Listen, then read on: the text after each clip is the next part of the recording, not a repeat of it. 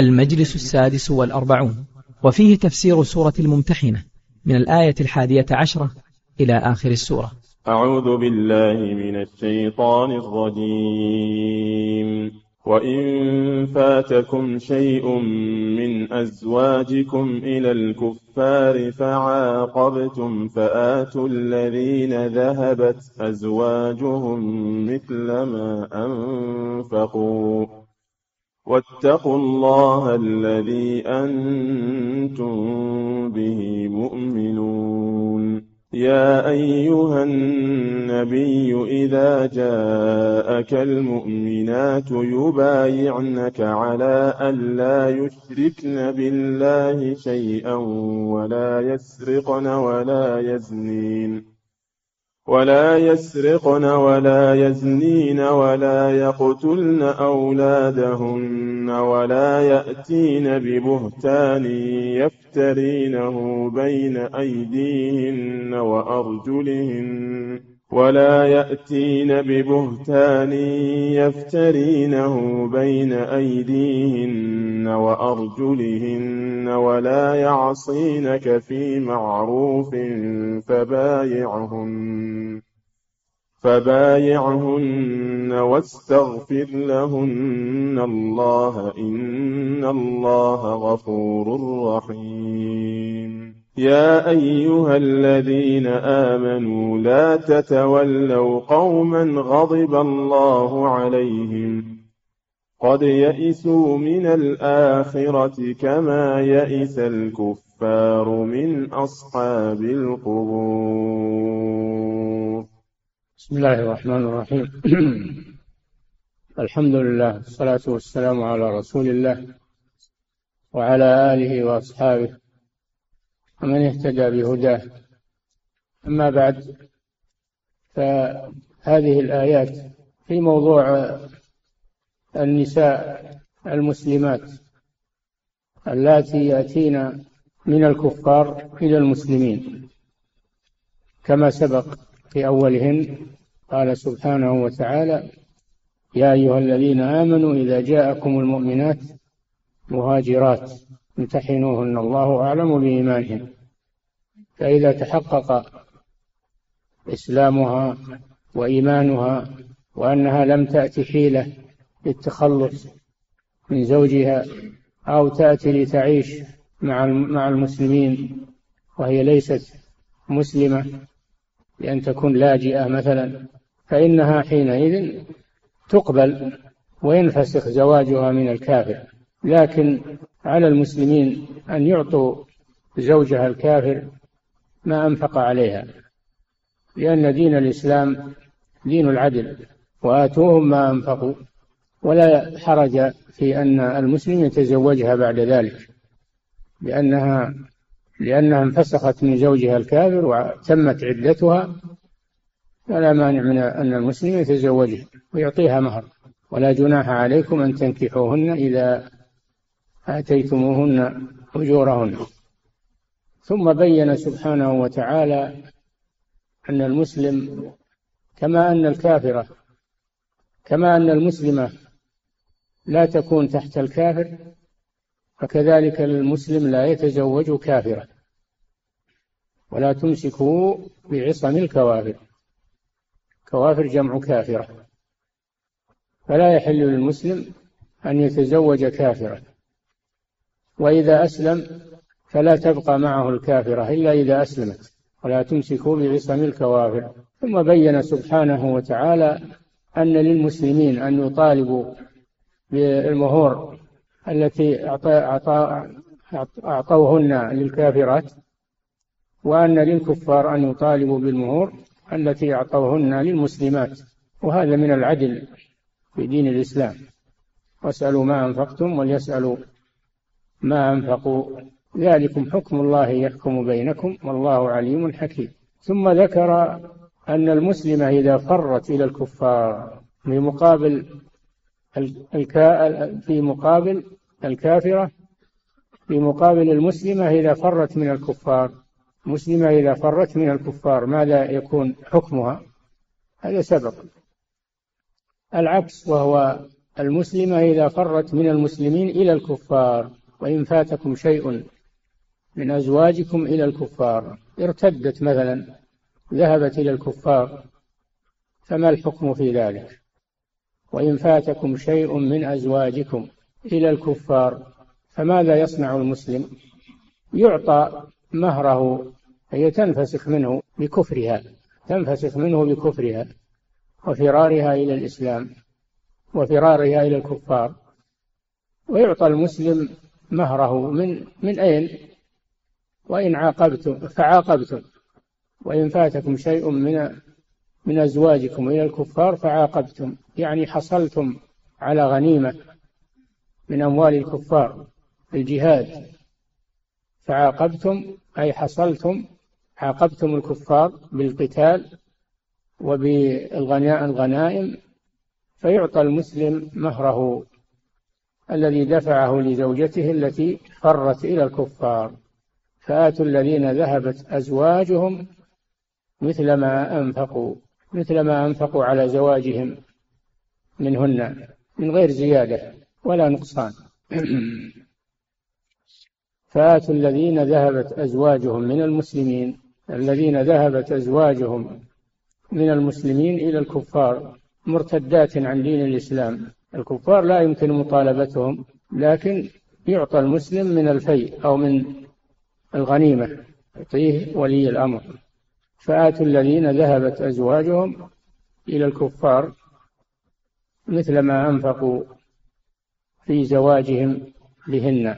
فآتوا الذين ذهبت أزواجهم مثل ما أنفقوا. ثم قال واتقوا الله. أمر بتقواه سبحانه وتعالى في هذه الأمور لأنها أمور مهمة جدا وهي أمور النساء اللاتي يأتين من الكفار إلى المسلمين وأمور النساء اللاتي يأتين الكفار من المسلمين من نساء المسلمين. فيجب على المسلمين أن يتقوا الله وأن يعدلوا ولا يعتدوا في هذه الأحكام بل ينفذونها كما أمرهم الله سبحانه وتعالى.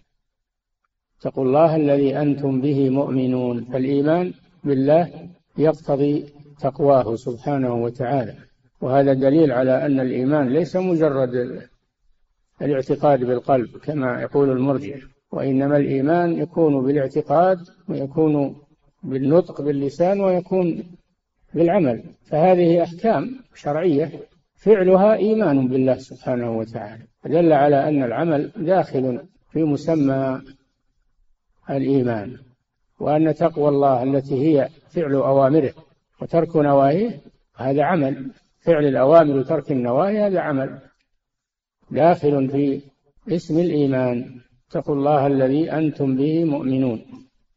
ثم قال سبحانه وتعالى يا أيها النبي الآن خطاب للنبي. بعد أن خاطب المؤمنين في أمر النساء خاطب النبي صلى الله عليه وسلم. يا أيها النبي وهكذا يخاطب الله نبينا باسم النبوة أو الرسالة. يا أيها الرسول يا أيها النبي. ولم يقل يا محمد. فهذا من إجلال هذا الرسول عليه الصلاة والسلام. بينما الله يخاطب الأنبياء بأسمائهم. يا نوح يا موسى يا عيسى. فأما هذا النبي صلى الله عليه وسلم فإن الله لم يخاطبه باسمه وإنما يخاطبه باسم النبوة أو باسم الرسالة تكريما له صلى الله عليه وسلم. ولذلك يقول جل وعلا للمؤمنين لا تجعلوا دعاء الرسول بينكم كدعاء بعضكم بعضا. فلا يقال يا محمد وإنما يقال يا رسول الله يا نبي الله. هكذا كان الصحابة خاطبونه.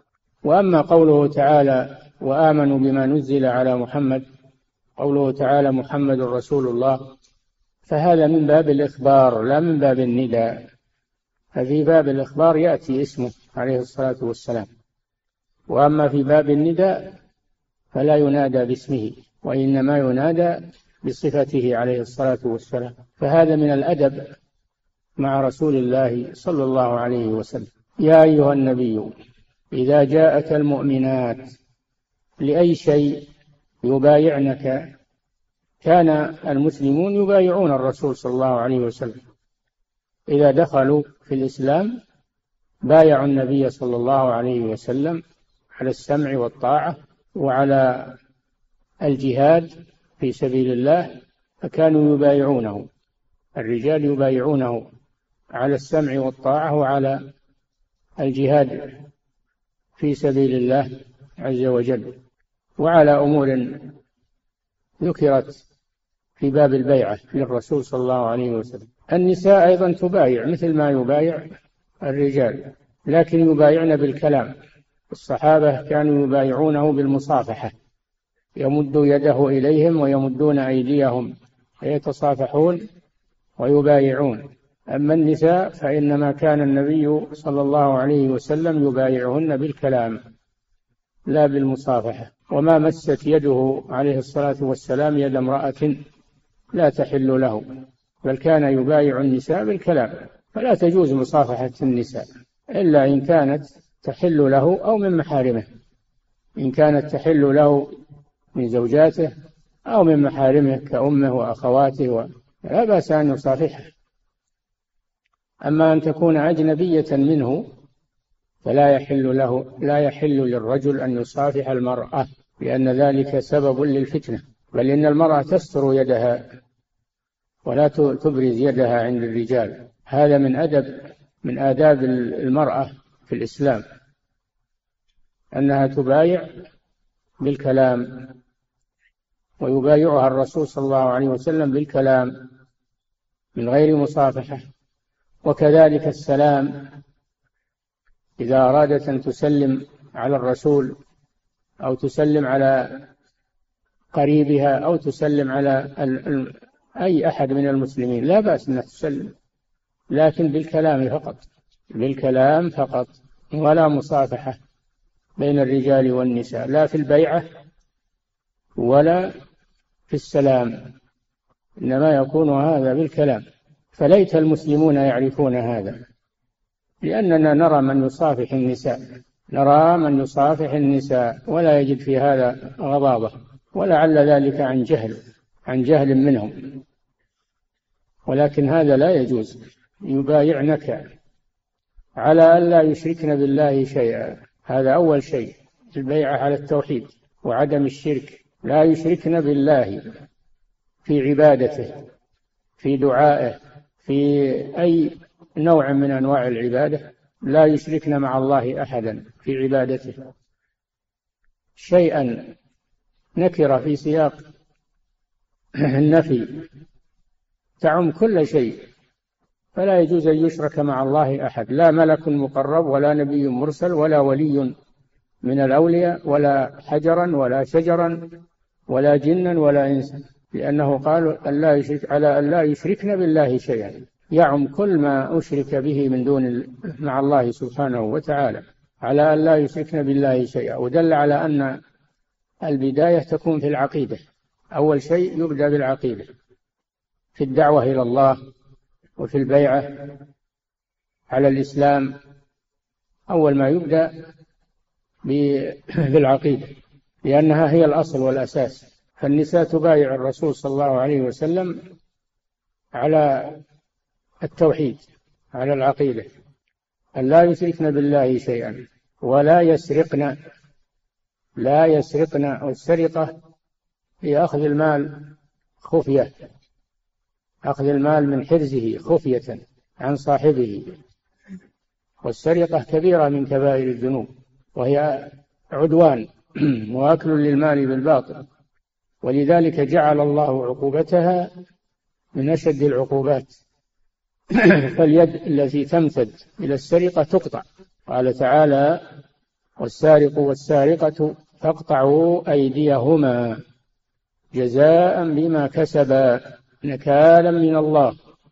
والله عزيز حكيم. على أن لا يسرقن ولا على أن لا يشركن بالله شيئا ولا يسرقن أتى أتت البيعة على على على على عدم السرقة بعد عدم الشرك بالله عز وجل. فهذا مما يدل على احترام الأموال على أن لا يشركن بالله شيئا ولا يسرقن. حتى من زوجها لا تسرق منه إلا في حالة ما إذا كان بخيلا ولا يعطيها ما يكفيها. فلها أن تأخذ من ماله ما يكفيها لأن هذا أخذ بحقها. وكذلك إذا كان لها أولاد تأخذ ما يكفيها وأولاد. جاءت هند بنت عتبة رضي الله عنها إلى رسول الله زوج أبي سفيان. جاءت إلى رسول الله فقالت يا رسول الله إن أبا سفيان رجل شحيح لا يعطيني ما يكفيني وولدي. قال صلى الله عليه وسلم لها خذي ما يكفيك وولدك بالمعروف. وهذا لا يعد سرقة لأنه أخذ بالحق ليس أخذا بالباطل. وقاسوا على هذا مسألة الظفر. إذا الإنسان استولى ظالم على ماله أو على شيء من ماله وقدر صاحب هذا المال على أخذه فإنه يأخذه يأخذ حقه ما لم يترتب على هذا فتنة أكبر وشر أكثر. ولا يسرقن ولا يزنين ولا يزنين لأن لأن الزنا من أعظم الكبائر. ولا تقربوا الزنا إنه كان فاحشة وساء سبيلا. والزنا هو الجماع في الفرج بغير الجماع في الفرج بغير عقد شرعي بغير عقد شرعي. هذا هو الزنا. والزنا يكون بالفرج وهذا أعظم الزنا ويكون بالنظر. ويكون باللمس ويكون بالمشي ف لكن أعظمها الزنا في الفرج ولا يزنين. يدخل في هذا أنها ما تنظر إلى الرجال نظر شهوة لأن هذا يدخل في الزنا. يدخل في هذا أنها لا تتبرج ولا تتطيب عند الخروج لأن هذا نوع من الزنا كما في الحديث. لأنه يسبب يسبب الزنا وقوله لا يزنين يشمل الزنا في الفرج والزنا فيما دون ذلك. ولا يزنين لأن المرأة والعياذ بالله إذا زنت خانت زوجها خانت زوجها وتدخل عليه أو أولادا ليسوا منه. يترتب على هذا مفاسد كبيرة. ولذلك دخلت هذه القضية ضمن البيعة بيعة الرسول صلى الله عليه وسلم مما يدل على خطورة الزنا. خطورة السرقة ولا يزنين ولا يقتلن أولادهن لا يقتلن أولادهن لأنهم كانوا في الجاهلية يقتلون أولادهم خشية الفقر. قال تعالى ولا تقتلوا أولادكم خشية إملاق أي فقر. نحن نرزقهم وإياكم إن قتلهم كان خطأ كبيرا. ومن أكبر الكبائر بعد الشرك قتل الولد خشية أن يطعم مع والده. سأل ابن مسعود رضي الله عنه رسول الله صلى الله عليه وسلم أي الذنب أعظم؟ قال أن تجعل لله ندا وهو خلقك. الشرك هذا أعظم الذنوب. قال ثم أي؟ قال أن تقتل ولدك خشية أن يطعم معك. قال ثم أي؟ قال أن تزاني حليلة جارك أو بحليلة جارك. فأنزل الله تعالى والذين لا يدعون مع الله إلها آخر ولا يقتلون النفس التي حرم الله إلا بالحق ولا يزنون. ومن يفعل ذلك يلقى أثاما فالزنا من أكبر الكبائر بعد الشرك بالله عز وجل وهو يتفاوت بعضه أشد من بعض. فالزنا بزوجة الجار أشد والزنا بذات المحرم أشد. الزنا يتفاوت بعضه أشد من بعض ولا يزنين ولا يقتلن أولادهن لا يقتلن أولادهن سواء قتلنهم بعد ولادتهم أو قتلنهم في أثناء الحمل. فلا يجوز للمرأة أن تقتل ما في بطنها أو أن تتهرب من الحمل. فإذا أحست في بطنها الحمل فإنها لا تتخلص منه بل تبقى لأن الحمل له الحق في البقاء. وإذا نفخت فيه الروح صار نفسا صار نفسا يحرم قتلها وفيها الدية والكفارة. أما قبل أن تنفخ فيه الروح ففيه إثم لأنه أمانة في رحم المرأة فلا يجوز لها أن تعتدي عليها وتخلص منه. إلا إذا قرر الأطباء أن في بقائه ضررا على حياتها. فيه ضرر على حياتها. لو بقي سبب موتها. في هذه الحالة الأطباء يجهضون هذا الحمل إبقاء على حياة على حياة أمه. ولا يقتلن أولادهن. ولا يأتين ببهتان. البهتان هو الكذب. يفترينه بين أيديهن وأرجلهن. قالوا معناه أنها لا تدخل على الزوج أولادا ليسوا من نسله وتغره في ذلك. أنها تأتي إلى لقطة ليس لها نسب فتأخذها وتقول هذا ولدي. تغر الزوج بذلك تغر زوجها أنه من من نسله وأنه ابنها ولا ولا يأتين ببهتان يفترينه بين أيديهن وأرجلهن. وذلك لأن الولد يخرج من بين رجلي المرأة ويديها حين الولادة ولا يأتين ببهتان يفترينه بين أيديهن وأرجلهن. فلا تتبنى المرأة طفلا صغيرا تلصقه بالزوج. تقول هذا ابنك وهو لا يدري ولا يعصينك في معروف لا يعصين الرسول صلى الله عليه وسلم. في معروف. وهذا كما في قوله صلى الله عليه وسلم إنما الطاعة بالمعروف أي بما شرعه الله سبحانه وتعالى. الرسول صلى الله عليه وسلم لا يأمر إلا بمعروف. فلماذا قال سبحانه ولا يعصينك في معروف؟ هذا من باب تعليم الناس أنه لا أنه لا تجوز الطاعة في المعصية ولا المعصية في طاعة. لا يجوز هذا ولا يعصينك في معروف. ثم قال جل وعلا فبايعهن إذا توافرت هذه الشروط فالرسول صلى الله عليه وسلم يبايع النساء بالكلام كما سبق لا بالمصافحة. فبايعهن واستغفر لهن الله. أمره الله أن يستغفر لهن. اطلب الله أن يغفر اطلب الله أن يغفر لهن. فهذا فيه أن الرسول والمؤمنون يستغفرون لإخوانهم وأخواتهم مع أنفسهم. ربنا اغفر لنا ولإخواننا الذين سبقونا بالإيمان.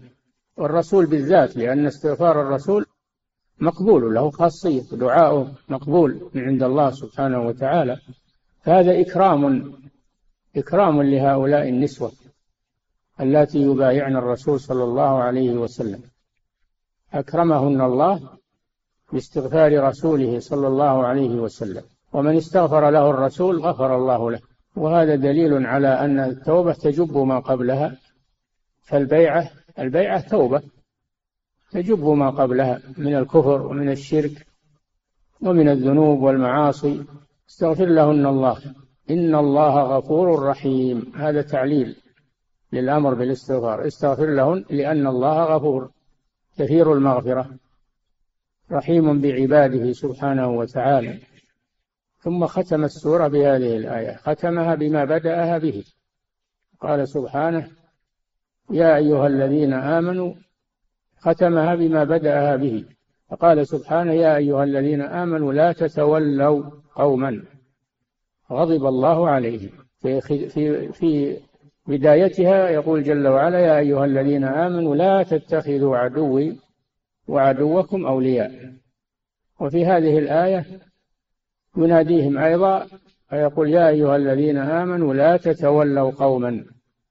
والتولي سبق لنا أنه المحبة لهم والنصرة لهم. هذه هي الولاية المحبة لهم في القلوب والنصرة لهم في الفعل وفي القول. كل هذا لا يجوز. لا تتولوا قوما غضب الله عليهم. استحقوا غضب الله. الله يغضب عليهم وأن ترضى عنهم. هذه معصية لله سبحانه وتعالى. فالكافر مغضوب عليه سواء كان كتابيا يهوديا أو نصرانيا أو وثنيا الله غضب عليهم. فمن تولاهم فقد رضي عنهم. نسأل الله العافية. فيكون مخالفا لله عز وجل. فالواجب أن تحب من يحبه الله وأن تبغض من يبغضه الله. هذا هو مقتضى الإيمان. لا تتولوا قوما غضب الله عليهم. أما من يحبهم الله فإنك تحبه. الله يحب المؤمنين ويحب التوابين ويحب المتطهرين ويحب المحسنين. فأنت تحب من يحبهم الله وتبغض من يبغضهم الله سبحانه. هذا هو الولاء والبراء الذي هو أصل من أصول العقيدة التي يحاول الكفار الآن وأذنابهم أن يقضوا على هذا الأصل وأن يخفوه ويزيلوا الكراهة كما يسمونها من المسلمين. لا يكرهون أحد. كره الآخر كراهية كل هذا من المحادة لله ولرسوله والتكذيب لكتاب الله وسنة رسوله عليه الصلاة والسلام. فالواجب التنبه لهذا الأمر الذي يحوكون الآن حوله في إزالته وعدم الفوارق بين المسلمين والكفار كلهم بنو آدم كلهم حتى قالوا أن الأديان سواء دين دين اليهود المغضوب عليهم ودين النصارى الضالين إنه مثل الإسلام كلهم يعبدون الله يقولون سواء. ربما يصرحون بالاخوه يقولون إخواننا اليهود إخواننا النصارى المسيحيين يسمونهم المسيحيين أيضا ما يسمونهم نصارى ولا يسمون اليهود يهودا يسمونهم إسرائيل باسم نبي الله يعقوب. هذا من المحادة لله ولرسوله أن نسمي الأسماء باسمائه الكافر يقولون لا تقل كافر قل غير مسلم غير مسلم. لا تقل كافر. الله سماهم كفارا. سمى المنافقين منافقين سمى الفسقة فسقة سمى العصاة عصاة. فالأسماء تبقى على ما على ما أقرها الله سبحانه وتعالى ولا تغير.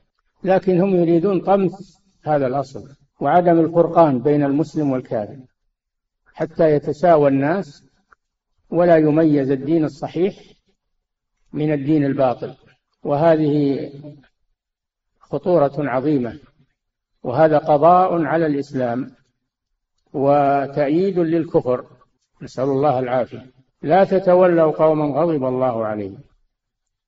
لا بالمحبة ولا بالنصرة ولا بالثناء عليهم ومدحهم لأجل دينهم. لا يجوز هذا. لا تتولوا قوما غضب الله عليهم. قد يئسوا من الآخرة. الكافر ليس له في الآخرة من من خلاق. ليس له في الآخرة من نصيب. فهو آيس من الآخرة. أيضا هو لا يؤمن بالبعث. الكافر لا يؤمن بالبعث وليس له فيها ليس له في الآخرة إلا النار والعياذ بالله. أيس من الجنة؟ آيس من الجنة؟ قد يئسوا من الآخرة. كما يئس الكفار من أصحاب القبور. قيل معناه قد يئس الكفار الذين غضب الله عليهم في الحياة كما يئس أمواتهم. فالكفار الأحياء ما داموا على كفرهم فهم قد أيسوا من الآخرة إلا أن يتوبوا إلى الله. وإذا ماتوا تحقق يأسهم من الآخرة إذا ماتوا على الكفر تحقق يأسهم من الآخرة. فالكفار أحياء وأمواتا يئسوا من الآخرة إلا إذا تاب الكافر قبل موته فإن الله يتوب عليه. أما إذا مات فإنه تحقق أنه من أهل النار إذا مات على الكفر. فهو آيس من الآخرة كما يئس الكفار من أصحاب القبور من أصحاب القبور. وقيل معنى الآية أن الكفار الأحياء أيسوا من موتاهم أن يعودوا إليهم أيسوا من المقبورين منهم أن يعودوا إلى الحياة لا في الدنيا ولا في الآخرة لأنهم لا يؤمنون بالبعث. فيعتبرون الموت نهاية. يعتبرون الموت نهاية. ولا يرجون أنهم يبعثون يوم القيامة ويجتمعون معهم في الجنة والنعيم. هم آيسون من ذلك. نسأل الله العافية. فهذه سورة عظيمة. فيها أحكام عظيمة. كلها من بدايتها إلى نهايتها في الولاء والبراء. وكيف يتعامل المسلمون مع الكفار؟ وما هو وما هو التعامل الذي يكون ولاء والتعامل الذي لا يكون ولاء. كل هذا مذكور في هذه السورة العظيمة وفيها التأكيد في بدايتها ونهايتها على أصل الولاء والبراء وأنه لا يجوز طمسه وإهماله وعدم اعتقاده والعمل به. نسأل الله سبحانه وتعالى أن يثبتنا وإياكم على الحق. بعد معرفته والعمل به وأن يصلح أحوال المسلمين وأن يهدي ضالهم وأن يزيد مهتديهم هدى وأن يصلح ولاة أمور المسلمين أن يصلحهم ويصلح بهم وأن يجعلهم هداة مهتدين غير ضالين ولا مضلين وأن يصلح بطانتهم لأن البطانة لها دور كبير. فنسأل الله أن يصلح بطانة ولاة أمورنا وأن يجعلهم هداة مهتدين معينين لهم على الخير. صلى الله وسلم على نبينا محمد وعلى آله وأصحابه أجمعين. أحسن الله إليكم. سماحة الوالد يقول السائل يرد في كثير من الآيات في القرآن قوله تعالى إن الله على كل شيء قدير. وفي سورة الممتحنة قال تعالى والله قدير. فهل من دلالة في اختلاف السياق؟ لا. الله على كل شيء قدير ومن ذلك قدرته على أن يجعل بين المسلمين والكفار مودة إذا تابوا وأسلموا. فلا ييأس المسلمون من أن الكفار فلا ييأس المسلمون من أن الكفار يهتدون ويتوبون. وقد حصل هذا. نعم. أحسن الله إليكم. سماحة الوالد يقول السائل ورد في سيرة النبي صلى الله عليه وسلم أنه كان يأخذ بيد الأمة حتى يقضي لها حاجتها. فهل هذا يدل على أنه صلى الله عليه وسلم كان يمس يد, يد النساء؟ ما هي بالأمة الكبيرة؟ الجارية الصغيرة. ورد أنها الجارية الصغيرة تأخذ بيد النبي صلى الله عليه وسلم للسؤال لتسأله. أو تكون موصاة من من من قبل أمها أو من قبل أهلها تسأل الرسول صلى الله عليه وسلم. نعم. هذا في الجارية الصغيرة. نعم. صلى الله إليكم سماحة الوالد يقول السائل هل تجوز مصافحة النساء بالكلام وليس باليد؟ ما في مصافحة بالكلام. المصافحة لا تكون إلا باليد. ما حد قال أن المصافحة بالكلام. لكن السلام بالكلام والسؤال السؤال عن شيء يكون بالكلام نعم. أحسن الله إليكم. سماحة الوالد يقول السائل هل ذنب الزنا ببنت الجار أو أخت الجار مثل الزنا بزوجته أو أن الزنا بزوجته أشد من ذلك؟ الزنا بحليلة الجار أو الزنا بمحرمه كله سواء لأن الجار ائتمنك الجار ائتمنك ونزل بجوارك فإذا خنته فهذا أعظم الخيانة. قال صلى الله عليه وسلم والله لا يؤمن والله لا يؤمن والله لا يؤمن. قالوا من هو يا رسول الله؟ خاب وخسر. قال من لا يأمن جاره بوائقه. الجار له حق. وقد ائتمنك. فإذا خان جاره فهذا أعظم الخيانة. نعم. صلى الله إليكم سماحة الوالد. يقول السائل تقدم معنا في سورة حتى في الجاهلية حتى في الجاهلية كانوا يحترمون الجيران ونساء الجيران. قال وأغض الطرف إن بدت لي جارتي حتى يواري جارتي مثواها. يغض الطرف عنها وهو جاهل يكافر. يعني هذه من شيم العرب التي أقرها الإسلام. نعم.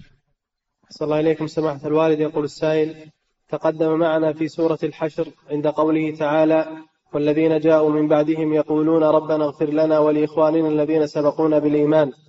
يقول وتقدم معنا على أن هذه الآية دليل على أن الذين يسبون الصحابة ويلعنونهم ليس لهم من الفيء شيء فما هو وجه الدلالة من ذلك؟ لأن الآيات في سياق توزيع الفيء ما أفاء الله على رسوله من أهل القرى فلله وللرسول. ثم قال للفقراء المهاجرين. ثم قال والذين تبوأوا الدار وهم الأنصار.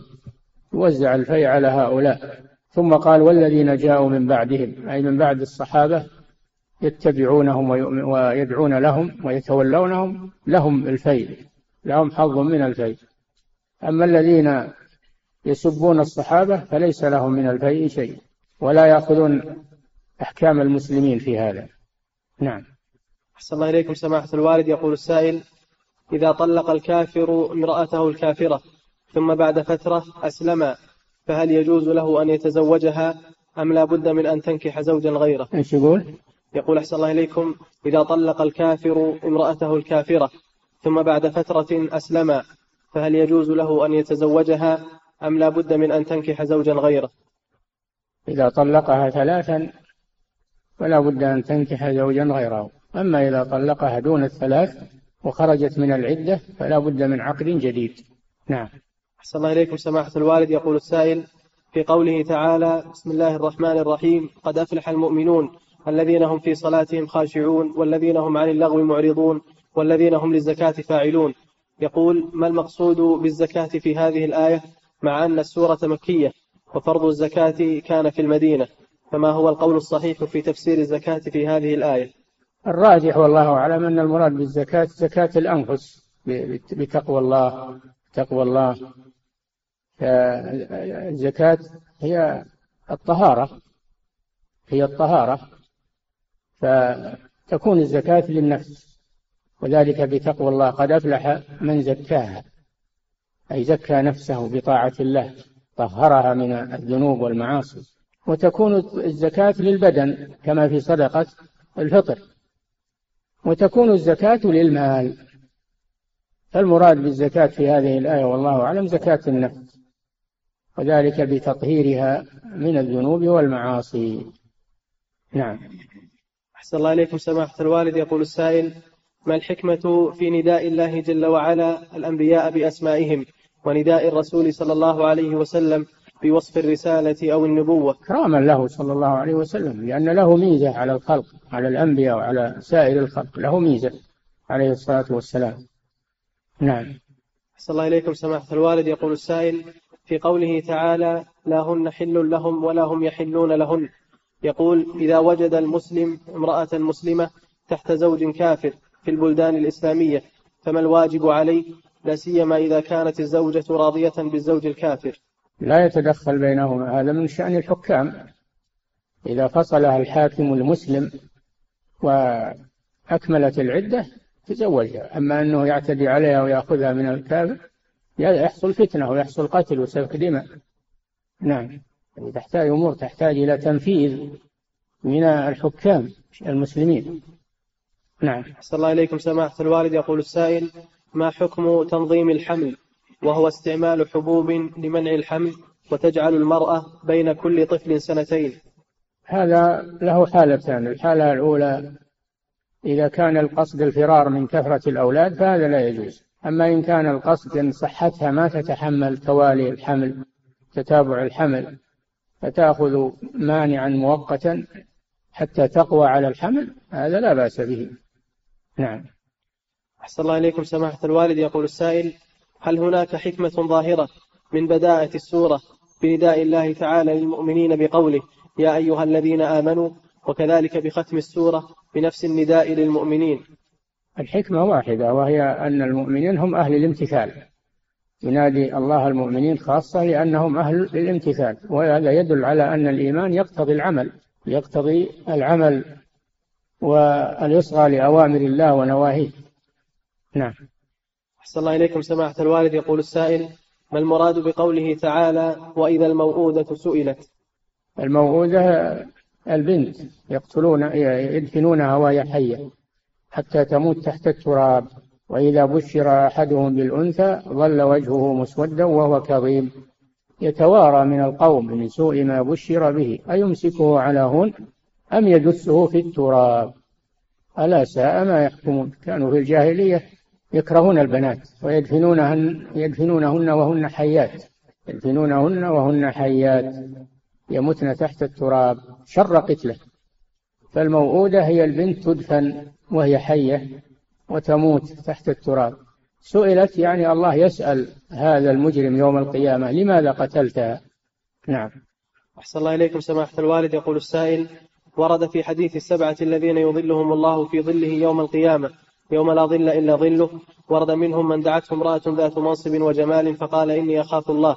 يقول السؤال هل المرأة إذا دعاها رجل ذو منصب وجمال فقال إني أخاف الله تدخل ضمن هذا الحديث؟ قالت ها؟ الله أعلم نعم تدخل إن شاء الله. إذا لم يغرها الرجل بجماله وبماله وقدمت مخافة الله عز وجل لكن الغالب الغالب أن النساء هن التي يدعون الرجال ويرغبن الرجال في, في الزنا. دعايتهن أقوى. لذلك خصهن بذلك. نعم. يقول أحسن الله إليكم في تتمة ولهذا في لما ذكر الله حد الزنا بدأ بالزاني. قال الزانية والزاني فاجلدوا كل واحد منهم لأن المرأة هي السبب في الزنا. بتجملها وبتج... وب... وبتبرجها. فهي السبب؟ لو أن المرأة تحجبت ولم تتطيب ما هم بها الرجال؟ لكنها إذا تبرجت وأظهرت زينتها وتطيبت هم بها الفساق؟ أو حتى أهل الصلاح. الإنسان ما هو ما ليس معصوما. الإنسان ليس معصوما ولو كان من الصالحين. الفتنة لا يؤمن عليها أحد. فالمرأة هي السبب. ولذلك قال صلى الله عليه وسلم واتقوا النساء فإن فتنة بني إسرائيل كانت في النساء. قال عليه الصلاة والسلام ما تركت بعدي فتنة أضر على الرجال من النساء. النساء فتنتهن عظيمة والشر من قبلهن أكثر. هن السبب في الجرائم. ما بالكم لو أن المرأة بقيت في بيتها وإذا خرجت تحجبت ولم تتطيب لصانت نفسها ولم يطمع بها الرجال. نعم. أحسن الله إليكم سماحة الوالد ويقول في تتمة سؤاله وكذلك المرأة التي تعلق قلبها بالصلاة هل تدخل ضمن هذا الحديث؟ نعم. الحديث عامة لكن الغالب الخطاب يأتي أحيانا مبنيا على الغالب ولا يمنع أن يدخل فيه الآخر. نعم. أحسن الله إليكم سماحة الوالد يقول السائل في قوله تعالى يا أيها الذين آمنوا إذا جاءكم إذا جاءكم المؤمنات يقول قد شهد الله سبحانه في هذه الآية بأنهن مؤمنات فلماذا يمتحنهن الصحابة وهن مؤمنات؟ الظاهر يعني إذا جاءكم المؤمنات يعني قد يكون مؤمنات لكن مجيئهن مش القصد منه. هل هو فرار بدينهن ولا طمع؟ ما كل من جاء يكون قصده حسنا ولو كان مؤمنا. نعم. صلى الله إليكم. سماحة الوالد يقول السائل في كتاب التوحيد للصف الثالث ثانوي عند درس الولاء والبراء كتب في الكتاب بين قوسين حكم تعامل المسلم مع المسلم وغير المسلم. فهل ننبه على عبارة غير مسلم أنها خطأ وأننا نسميهم كفار؟ قوله تعامل هذا أشد من مع غير المسلم. التعامل يعني يطمس اسم الولاء والبراء ويحط بدله التعامل. التعامل ليس محرما. يجوز تبيع وتشتري مع الكافر. يجوز أن تؤجر الكافر. التعامل ليس محرم. بين المسلمين والكفار. ولكن المحرم الولاء والبراء فلماذا يطمسون الولاء والبراء ويجعلون شيئا ليس بديلا عنه. وشيئا جائزا مباحا. لكن هذا من الجهل أو من الهوى والعياذ بالله. فلا بد تعدل العبارة كما كانت. نعم. الله إليكم سماحة الوالد. يقول السائل يوجد عندنا مسجد لأهل السنة والتوحيد ويحاضر فيه أهل السنة ويبعد عنا ما يقارب من عشرين دقيقة مشيا على الأقدام.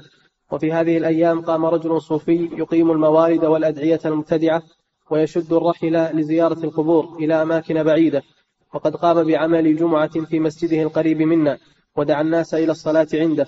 فهل يصلي فهل يصلي المسلمون في مسجده القريب أم يبقون على صلاتهم في المسجد البعيد؟ لا ما دام أنه مبتدع وأنه يسافر لزيارة القبور مبتدع. لا تصلوا معه. ولو أن مسجده قريب منكم. اذهبوا إلى مسجد أهل السنة. نعم. أحسن الله إليكم سماحة الوالد. يقول السائل في قوله تعالى إن كان الله يريد أن يغويكم. يقول هل الإغواء صفة لله تعالى أم أنه يخبر به فعل فعل هذا فعل. ليس صفة لله هذا فعل من أفعاله سبحانه مثل سائر أفعاله. والإرادة هنا الإرادة الكونية.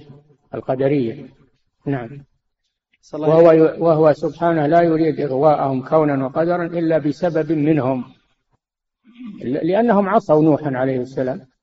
ولا ينفعكم نصحي. إن أردت أن أنصح لكم. لأنهم تركوا نصحه. وخالفوه وعصوه. فلذلك أغواهم الله عز وجل. عقوبة لهم. نعم. أحسن الله إليكم. سماحة الوالد يقول السائل في قوله تعالى لنبيه صلى الله عليه وسلم فإن كنت في شك مما أنزلنا إليك. يقول ما المقصود بالشك في هذه الآية؟ الشك على بابه لكن الرسول ليس في شك عليه الصلاة والسلام. والشرط لا يلزم وقوعه. شرط لا يلزم وقوعه. نعم. صلى الله إليكم سماحة الوالد. يقول السائل هل تقطع؟ ولهذا قال صلى الله عليه وسلم لا أشك ولا أسأل. لا أشك ولا أسأل. نعم. صلى الله إليكم سماحة الوالد يقول السائل هل تقطع يد كل كل من سرق سواء كانت السرقة كبيرة أم يسيرة؟ السرقة لها شروط. من شروطها بلوغ النصاب من شروطها أن يأخذها من حرز شروطها أن يكون مكلفا لها شروط. أو قطع على طول بدون شروط وبدون ضوابط. وهذا يكون عند القاضي هو الذي يتحقق منه ويثبته ويحكم به. نعم. صلى الله إليكم. سماحة الوالد يقول السائل في قوله تعالى على أن لا يشركن بالله شيئا ولا يسرقن ولا يزنين ولا يقتلن أولادهن. يقول هل في هذه الآية دلالة على أنه تعالى بدأ بالأشد ثم الأخف فتكون السرقة أشد من الزنا؟ نعم لأنه من, من وجهه أشد لأنها اعتداء على أموال الناس. اعتداء على أموال الناس. نعم. أحسن الله إليكم. سماحة الوالد يقول السائل ما هو الحد؟ وإخلال بالأمن. السرقة فيها مضار كبيرة. نعم. أحسن الله إليكم سماحة الوالد. يقول السائل ما هو الحد الذي يجوز للرجل أن ينظر إليه من المحارم ما جرت العادة بكشفه من الوجه والكفين والرأس والقدمين. ما جرت العادة بكشفه. نعم. أحسن الله إليكم سماحة الوالد. يقول السائل هل يصح أن النبي صلى الله عليه وسلم كان يريد أن يتردى من رؤوس الجبال فرده جبريل عليه السلام. نعم حصل عنده مضايقة وضايقه الكفار فخرج هائما على وجهه. خرج هائما على وجهه حتى عرض له جبريل عليه السلام بين السماء والأرض. أرسله الله فناداه فرفع رأسه فإذا جبريل على خلقته التي خلقه الله عليها. وقال يا محمد هذا ملك الجبال. إن شئت أن يطبق عليهم الأخشبين أي الجبلان المحيطان بمكة. فقال صلى الله عليه وسلم لا بل أستعني بهم. لعل الله أن يخرج من من أصلابهم من يعبد الله ولا يشرك به شيئا. نعم. أحسن الله إليكم سماحة الوالد. يقول السائل في قوله تعالى يا أيها النبي إذا جاءك المؤمنات يبايعنك. يقول هل يفهم من هذه الآية أن البيعة التي يقوم بها أصحاب الأحزاب لرئيسهم مع وجود ولي أمر في الدولة أو أصحاب الطرق الصوفية لمشايخهم أنها بدعة منكرة؟ ما في شك أنها بدعة منكرة لأنه ما جاء في الإسلام من أوله إلى آخره أن البيعة تكون إلا لولي الأمر للرسول صلى الله عليه وسلم ثم لولاة الأمور ما جت البيعة لغيرهم فهي بدعة. وهؤلاء لا يعتقدون ولاية الولاة. ما بايعوا إلا لأنهم لا هذا خروج يعتبر من فعل الخوارج. نسأل الله العافية. نعم. أحسن الله إليكم. سماحة الوالد يقول السائل هل التعريف الصحيح للإيمان أن يقال هو اعتقاد بالقلب وقول باللسان وعمل بالجوارح يزيد بالطاعة وينقص بالمعصية؟ هذا هو تعريف أهل السنة والجماعة. هذا هو تعريف أهل السنة والجماعة وهو مأخوذ من الأدلة. نعم. صلى الله إليكم سماحة الوالد. يقول السائل ما يتعلق ببغض الكفار؟ هل هو بغضه لشخصه وجنسه أم لكفره وإشراكه بالله؟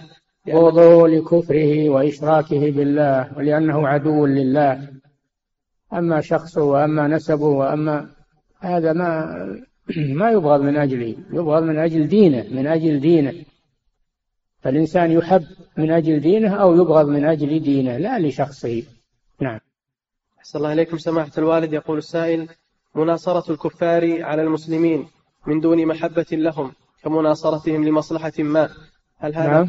يقول أحسن الله إليكم مناصرة الكفار على المسلمين من غير محبة لهم كمناصرتهم لمصلحة ما؟ هل هذا كفر أم أنه لا بد من قيد آخر؟ من اللي يقول أنه يناصرهم وهو لا يحبهم. هذا كله فرضيات ما ما ناصرهم إلا لأنه يحبهم. اللازم المناصرة لهم أنه يحبهم. لو كان يبغضهم ويكرههم ما ناصرهم.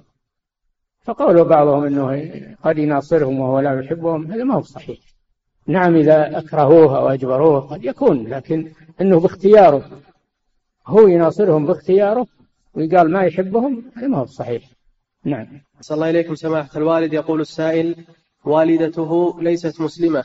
وتقول دائما إنها تحبه فهل يجوز؟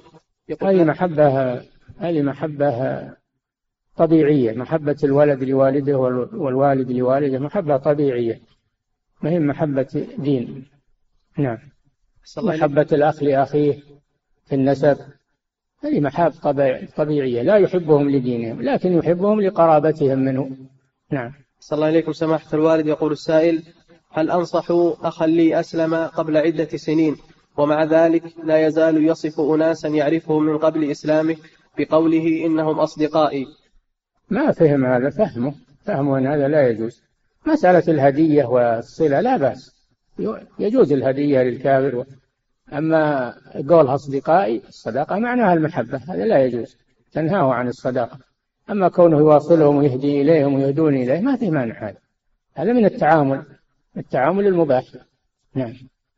أحسن الله إليكم سماحة الوالد. يقول السائل إذا أسلمت امرأة في الغرب ولها أبناء قبل دخولها في الإسلام فهل يجب رد هؤلاء الأبناء إلى آبائهم؟ نعم.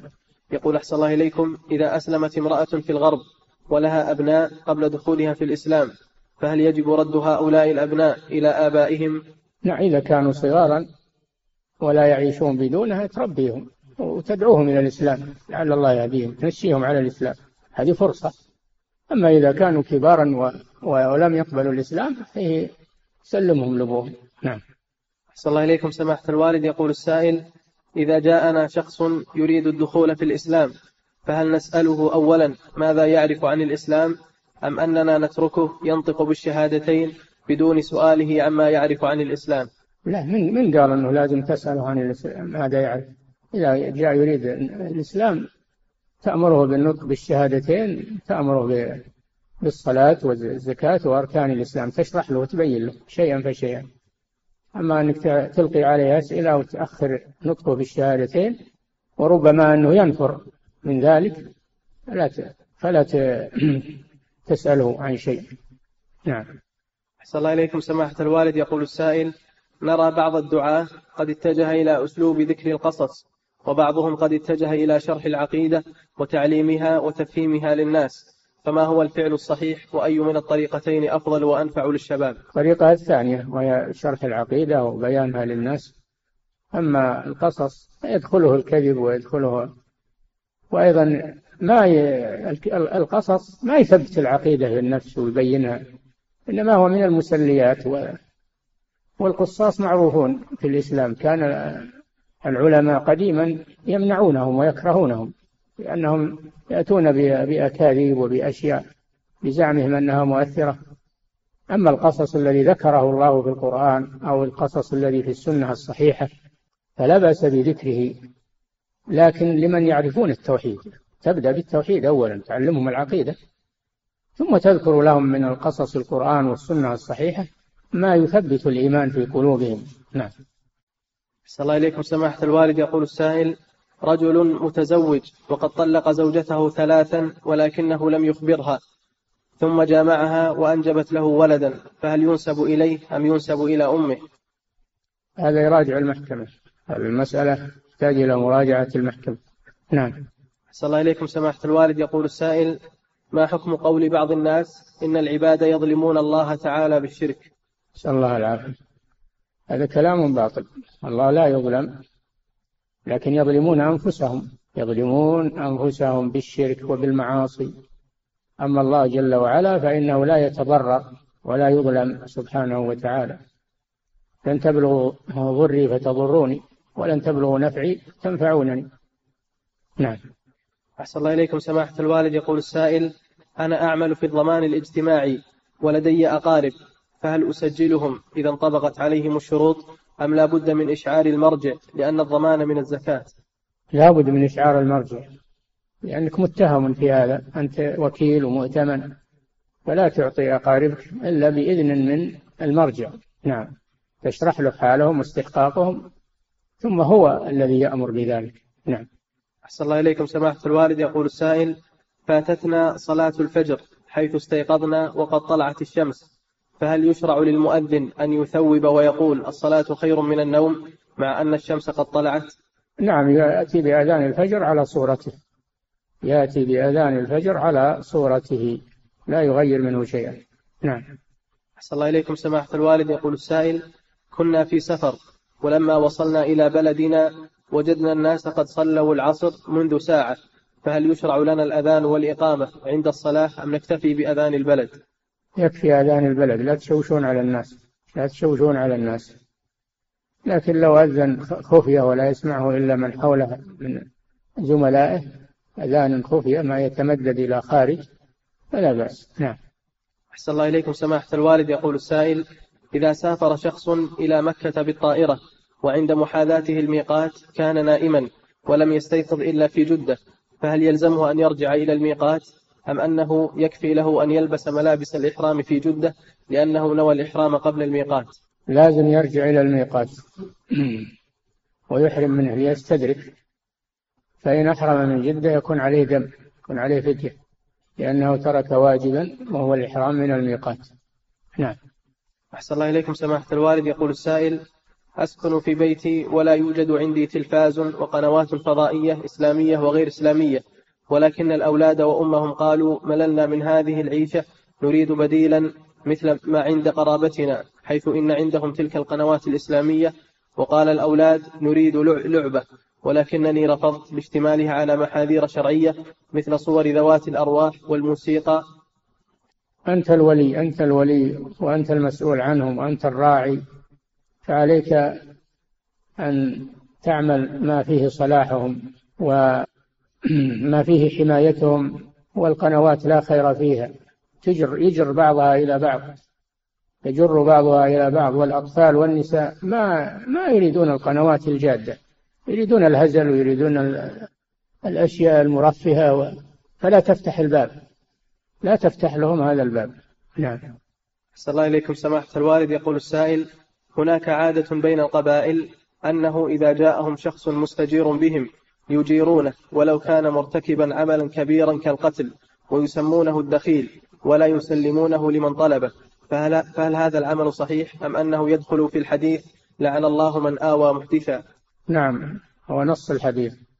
لعن الله من آوى محدثا وهذا محدث فيجب تسليمه للعدالة لإقامة القصاص عليه أو أنه يعفون أصحاب الدم يعفون عنه. أما منع إقامة القصاص عليه فهذا منع لحد من حدود الله عز وجل. نعم. صلى الله عليكم. سماحة الوالد يقول السائل صليت الظهر في هذا اليوم وفي الركعة الثانية قام الإمام من السجدة الثانية ولم أسمعه فقمت مباشرة إلى الركعة الثالثة من دون أن أجلس إلى التشهد الأول لأنني لم أسمع الإمام وبعد أن سلم الإمام سجدت سجود السهو. فهل فعلي صحيح؟ يسقط عنك سجود السهو يسقط عنك التشهد الأول لأنه يتحمله الإمام عنك. فسجودك للسهو غلط. نعم. أحسن الله إليكم سماحة الوالد. يقول السائل ما حكم توزيع الكتيبات أو المطويات الشرعية في المقبرة؟ وما حكم من فعل ذلك؟ ونيته أنها وقف للميت. ما ما يجد مكان للتوزيع إلا المقبرة. ما هو ما هي محل توزيع المقبرة. اللي بيوزع يوزع في المدارس يوزع في المساجد. يوزع في الدوائر بعد أن يؤذن له ما في كل شيء يوزع. قد يكون في شيء ما هو طيب. عثر على أشياء كثيرة في المطويات غير صحيحة. فلا بد أن يكون مأذونا من قبل من قبل المراقبة أو من قبل الإفتاء بأنها صحيحة وليس فيها ملاحظات. ولا توزع في المقابر توزع في الأمكنة غير المقابر لأن المقابر ليست مكان توزيع وإنما هي مكان دفن وانصراف بعد ذلك. نعم. صلى الله إليكم سماحة الوالد. يقول السائل ما حكم من يذهب إلى إحدى الدول إلى إحدى الدول المجاورة وينتمي في نسبه إلى أحد أقاربه كعمه أو ابن عمه ويحصل بذلك على جنسية تلك الدولة مع أنه لا يدعى إلا باسمه الحقيقي ولكنه فعل ذلك لأجل الحصول على الجنسية وما يترتب عليها من وظيفة وراتب. فمن فعل ذلك فماذا عليه مع أن أبناءه الآن موظفون ومستقرون في بيوتهم؟ هذا لا يجوز هذا طول السؤال علشان نقول له ما يخالف. لا هذا ما يجوز. هذا أول كذب ولا يجوز الاحتيال والكذب.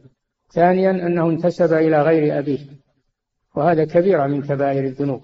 انتسب إلى غير أبيه فقد لعنه النبي صلى الله عليه وسلم. فيجب عليه أن يتوب إلى الله وأن يرجع الأمور إلى أصلها ويتدارك أمره ويترك الكذب. نعم.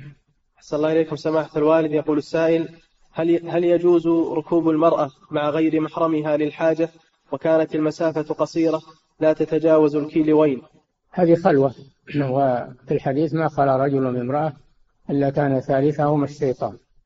هذا ما هو بسفر يحتاج إلى محرم. هذه خلوة. فلا تركب معه وحدها. نعم.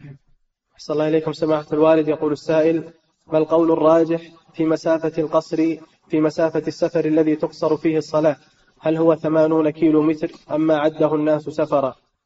منهم الناس اللي يعدونه سفرا. ما يصير له ضابط هذا. الضابط في المسافة. الضابط في المسافة ثمانين كيلو. مرحلة مرحلتان. كل مرحلة أربعون, أربعون كيلو. المجموع ثمانين كيلو. أربعة فراسخ. هذا هو مسافة القصر. نعم. أحسن الله إليكم. سماحة الوالد يقول السائل في درس فجر اليوم في شرح كتاب التوحيد أشكل علي فهم أربعة برد مو بأربعة فراسخ أربعة برد. نعم. أحسن الله إليكم سماحة الوالد يقول السائل في درس فجر اليوم في شرح كتاب التوحيد أشكل علي فهم القول في سبب عدم إسلام أبي طالب فهل هو خوفه من أن تعيره قريش بالشرك أم أنه من خوفه أن تعيره قريش بالإسلام؟ يا أخي هذا واضح من الحديث. قال هو على ملة, على ملة عبد المطلب. لما قالوا له وترغب عن ملة عن ملة عبد المطلب قال هو على ملة عبد المطلب. الحمية الحمية الجاهلية لدين قومه. آثر دين قومه على دين الله من أجل الحمية الجاهلية. نعم. أحسن الله إليكم سماحة الوالد. يقول السائل هل أهل الكتاب من اليهود والنصارى يؤمنون بالبعث أم أنهم مثل الكفار لا يؤمنون بالبعث؟ يؤمنون بالبعث يؤمنون بالرسل في الجملة. هم مثل المشركين. إنما أهل الكتاب يؤمنون بالله ويؤمنون بالملائكة ويؤمنون بالرسل والكتب في الجملة وإن كانوا يجحدون بعضها أو ينكرون بعضها لكنهم أحسن حالا من المشركين الأميين والملاحدة. نعم. صلى الله إليكم سماحة الوالد. يقول السائل دخلت مع الإمام وهو راكع فكبرت تكبيرة الإحرام ثم كبرت للركوع. فرفع الإمام قبل أن أكمل الركوع ثم ركعت بعد أن رفع الإمام من الركوع. فهل هذه الركعة صحيحة؟ وما حكم صلاتي؟ إذا كنت وصلت يداك إلى ركبتيك قبل أن يرفع الإمام فقد أدركت الركوع. تطمئن بعده تأتي بالتسبيح ثم تلحق به. أما إذا كان رفع الإمام وأنت في أثناء الانحناء في أثناء الانحناء ولم تصل يداك إلى ركبتيك فأنت لم تدرك الركوع. نعم. صلى الله إليكم سماحة الوالد. يقول السائل هل يصح أن شيخ الإسلام ابن تيمية رحمه الله كان يقول بفناء النار؟ يا أخوان اتركوا التنقيب عن هالمسائل والشواذ. اتركوها. ما يكفيكم من شيخ الإسلام مقاماته العظيمة ونصرته للحق ودفاعه للباطل وتجديده لهذا الدين تنقبون عن أشياء الله أعلم بها. اتركوها. نعم. أحسن الله إليكم سماحة الوالد. يقول السائل في ظل هذه الفتن التي حيرت كثيرا من الناس يقول نرجو الإجابة على السؤال الذي حير بعض طلبة العلم وهو هل الصحيح سلامة المنهج أم منهج السلامة؟ ما أعرف كل هذا لا منهج السلامة ولا سلامة المنهج. نعم. انت أحسن الله.